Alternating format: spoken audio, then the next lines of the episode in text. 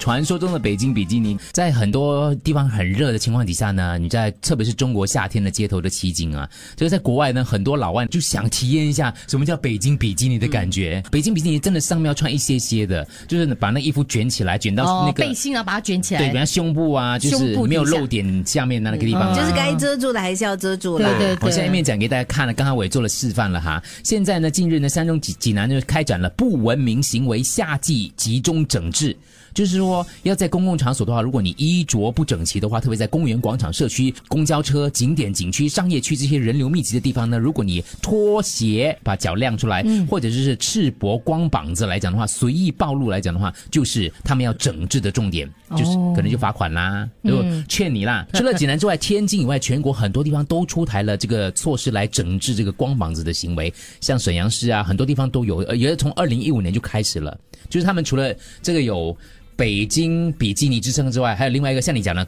脱光了那个叫膀爷，榜爷，这肩膀的膀膀爷，绑可是我爷觉得如果要的话，就脱光好了。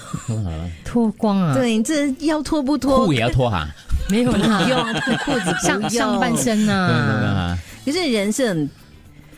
今嗯我天人是我觉得人是有点无聊的。就是你身材好的话，我不会介意，我可能就不会有这个条理了。哦，对对啊，美啊，帅啊，总是容易被原谅跟好像刚刚我谅们解有听众他上线看文红示范这个北京比基尼，然后说他今天要戒猪肉，嗯对很好啊，你看可以 减肥。今天 今你要天这看到个。猪肉三层，哦哟不对要啊，！你要这个礼拜都戒吗？ 丽梅一起来，嗯帮他们一下。 小猪，你要吗？ 我们三个一起，他们就吃素了，他们就改吃素了，我们就对环保有一些贡献了。也是啊，对也是啊也是就三个人一就起这样子哦。吧，如果一千的话，我们就一起吧。哇一千个观众。我穿裙呢。